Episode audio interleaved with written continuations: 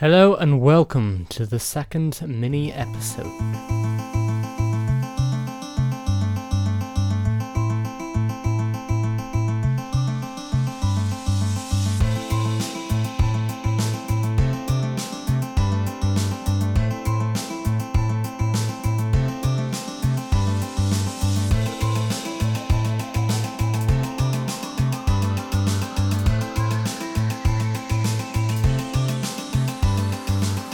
So, today I want to be talking a little bit about body image from the first episode. I was going to do this in uh, last week's place, but I was feeling a little under the weather, so didn't really want to talk on the microphone too much. But it's going to be a bit weird today because I haven't really devised a script or what I'm going to be talking about. I just know that that's the topic and I'll see how it goes. So, this is kind of just me being me which is a little scary to put out on the internet. so the few things I wanted to talk about was just kind of body image statistics, uh, why people are so concerned with it, and just a lot of things that have been happening recently, especially with um, TV shows like I think it's Naked Attraction and Love Island, which honestly I'm not really a fan. It's a bit fake, if I have to say anything. Um, it, I mean, they call it reality TV show, but there's further. It can be further from the truth. It is just absolute fake. The uh, body ideals that are put on the shows are just uh, messed up, considering the fact that hardly anybody is like that. I think um, I think recently the show has done 50-50 on people who have applied to the show and people who've been sought out by the show think there was one guy who kept getting sought out for three years or so and kept declining it because he didn't want to be known as that. Uh, guy who's just going on the show to promote teeth whitening stuff because the main reason why these kind of shows work, these models work, all this advertising works is because you have to make people not like the way they look so that they would buy your product it's very strange. So like anti-aging cream, you have the shows have the ad mm, the adverts have to make you not like the way that you look if you have wrinkles or stuff like that, and then it tries to make you buy their product to stop that from happening. It's quite weird because it's perfectly natural to get wrinkles and there's nothing wrong with them. It's like a, it actually reminds me of a story of when I was at the hairdressers. There was one in there once, and she mentioned the fact that I had some grey hairs in my head, and um, which personally I love. And I was saying to her, I was like, I really love the fact that I can get grey hairs, and like when I'm older, I hope to have, you know, streaks of grey with the brown. Like um, my mum has uh, grey, silver, pretty much every color. It's crazy, and um, I would love to have like streaks of white and grey and brown in my hair, and it looked quite cool to be honest. And then there was this uh, middle-aged lady who sat next to me, and she um, was getting her hair dyed, and she just kind of looked at me and laughed and was like, "And here we are spending loads of money trying to get our hair dyed to a more natural color, just to make ourselves feel good." And I was kind of shocked at that moment because it was it's a strange uh, interaction you can have when somebody realizes something about themselves, maybe that they're spending all this money to try and look attractive to social ideals when really it doesn't matter. Because the only person that really defines how attractive we are is ourselves. And well our relationship partners most likely because they're the ones that we really want to attract. And i find that quite troubling especially because the fact with relationship partners, if you are putting on all this cakes and cakes of makeup, I mean, makeup's fine, you can wear whatever you want, and dyeing your hair to a different color, doing all this. I mean, sure, there's that point of expressing yourself in a different way, but then there's also that insecurity about yourself, so using makeup, hair dye, uh, fake tan. I think a lot of guys use this as well, so this is unisex. And it's that point of masking up parts of yourself that you don't like just to try and attract somebody. I've heard so many people say that they don't want anybody seeing how they look in the morning because it looks awful without their makeup on, without their dress on, without their hair done for an hour and all this lot. And it's just a bit crazy because the person that you're going to end up with is going to accept how you look because they're generally attracted to how you look no matter what.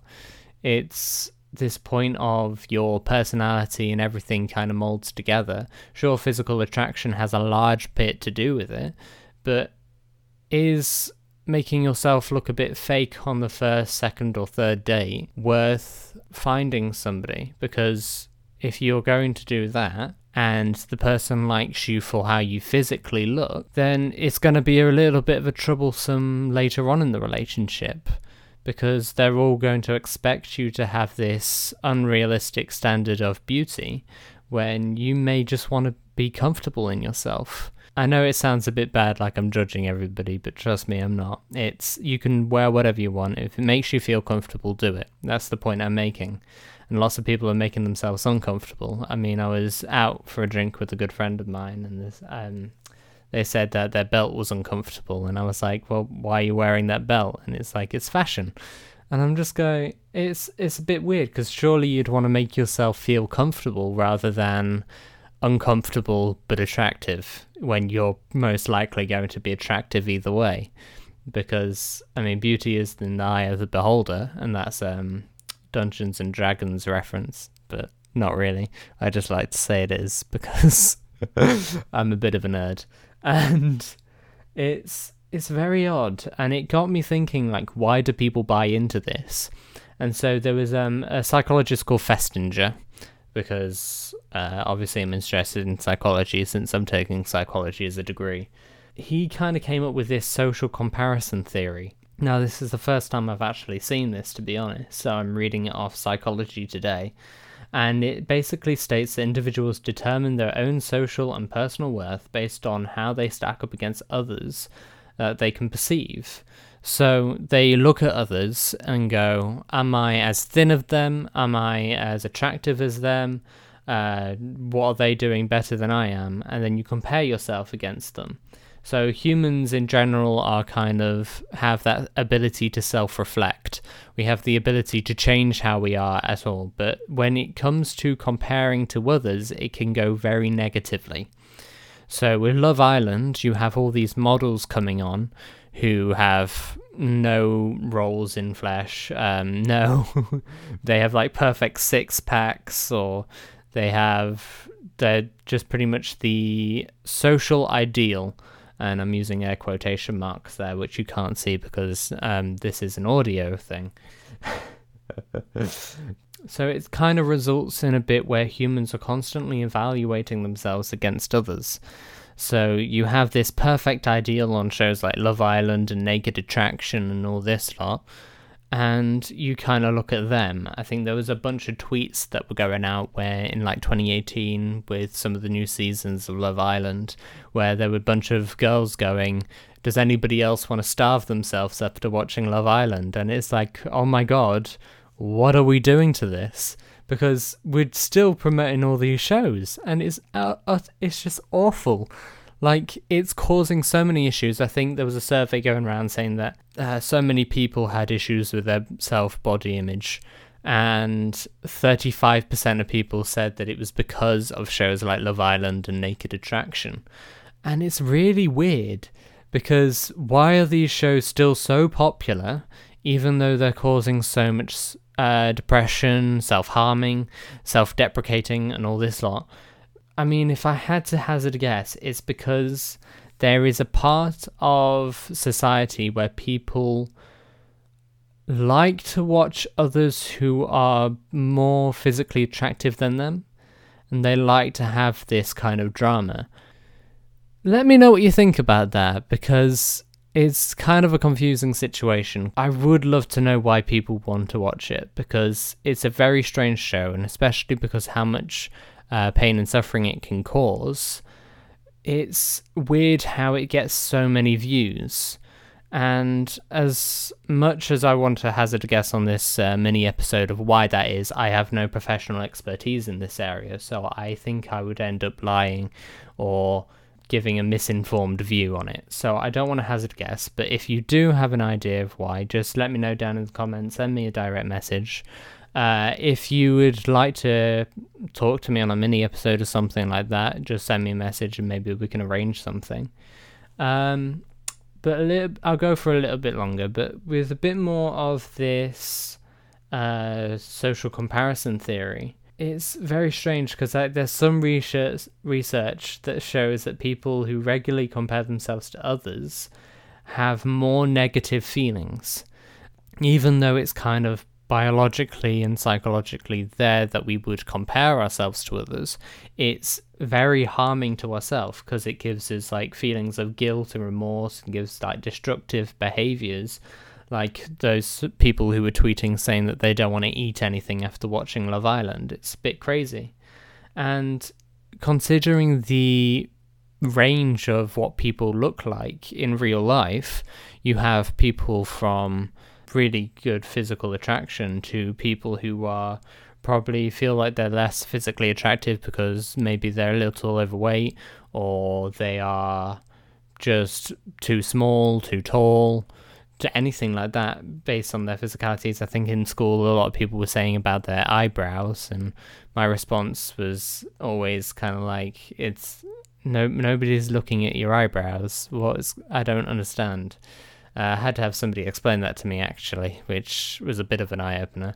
But it is still it's still kind of sad because you get people who compare themselves against others, and especially teenagers. I think more teenagers are self harming nowadays, and it's because people don't know how to properly communicate how they personally feel about themselves and others. So you'll get a lot of teenagers who will start bullying other people. You'll get them to who basically just take the mick out of any of who. That's my dog just um, having a nice dream there. You okay, boy? Bless him. He's been um, having a bit of a tough time with this heat wave, but there's this point of where teenagers are comparing themselves to others. They're bullying people who maybe don't have the perfect ideal because they I mean, I used to get bullied because I. Actually, no, that's a bad example. I knew somebody who used to get picked on kind of because they wouldn't pull their skirt all the way up, which is a bit weird.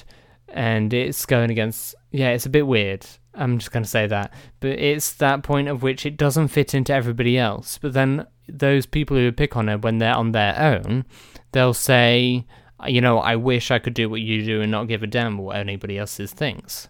Because they're going for these trends that are socially acceptable rather than doing what they want to do, what makes them feel good, just because that's what society dictates. And I think the worst part about it is that it's pretty much universally seen as uncomfortable. And so nobody likes it, but for some reason it's popular and everybody's just lying when they're in groups and they don't know how to properly communicate the fact that this isn't what makes them feel good. And you can say that men nowadays don't have the proper ability to communicate their feelings, but then nobody really does because otherwise you wouldn't see like a rise in self harming because a lot of I know it's not the case for everything, but a lot of self harming cases are done because they don't know how to express those sort of feelings and they need to get it out in some shape or form. Uh, at least that's the experience of some psychologists that I've spoken to about it. And it's everybody needs to learn how to express their feelings on certain things. I think the best way to do this is to probably seek professional help. Um, I think seeing a therapist is probably the most healthiest thing that you can do. Uh, certain types of therapies and therapists probably aren't the best. So, like psychotherapy is more um, looking at how can they make money rather than how can they make people better. That's not the case for every psychotherapist out there, um, but it's it's that type of industry and culture so you'll need to just talk to somebody, find a friend who knows how to get you to express your feelings, learn from each other. You need somebody to mirror off. It's this point of, I mean, I have a few friends that I can mirror off. That's why I started this podcast, so I can mirror feelings and just opinions off on people. So if you guys have an opposing opinion, put it down in the comments, send me a direct message. I'd love to have a chat with you because it's that point of learning more about people, learning more about yourself, and just giving that appreciation and love to yourself. because it's hard to love other people when you don't really love yourself and i think that's a large problem with relationships nowadays is that a lot of them are it's in there for a need and so if you have a need from a relationship so a need to be loved by somebody that relationship isn't going to be the healthiest and if you have a need to be loved by somebody, it means you don't love yourself because that need is trying to fill a gap that you're missing. And if you learn to love yourself, then you'll be a lot happier. You'll be able to probably fight, peer pressure a lot better because from what I hear from different people when they're on their own, social things don't make them happy. And it's crazy why they don't do what makes them happy. So, if anybody out there is struggling with any body image issues, you can send me a message if you want, or you can send a message to, or you can call up the Samaritans. Samaritans are absolutely amazing. I'm starting with them in September, which should be a lot of fun. And I hope you all have a great day, a great week, and I'll see you in the next mini episode. Hope you enjoyed this one. It's been a bit over the place, but that's what I get for not writing a plan, I guess. all right, see ya.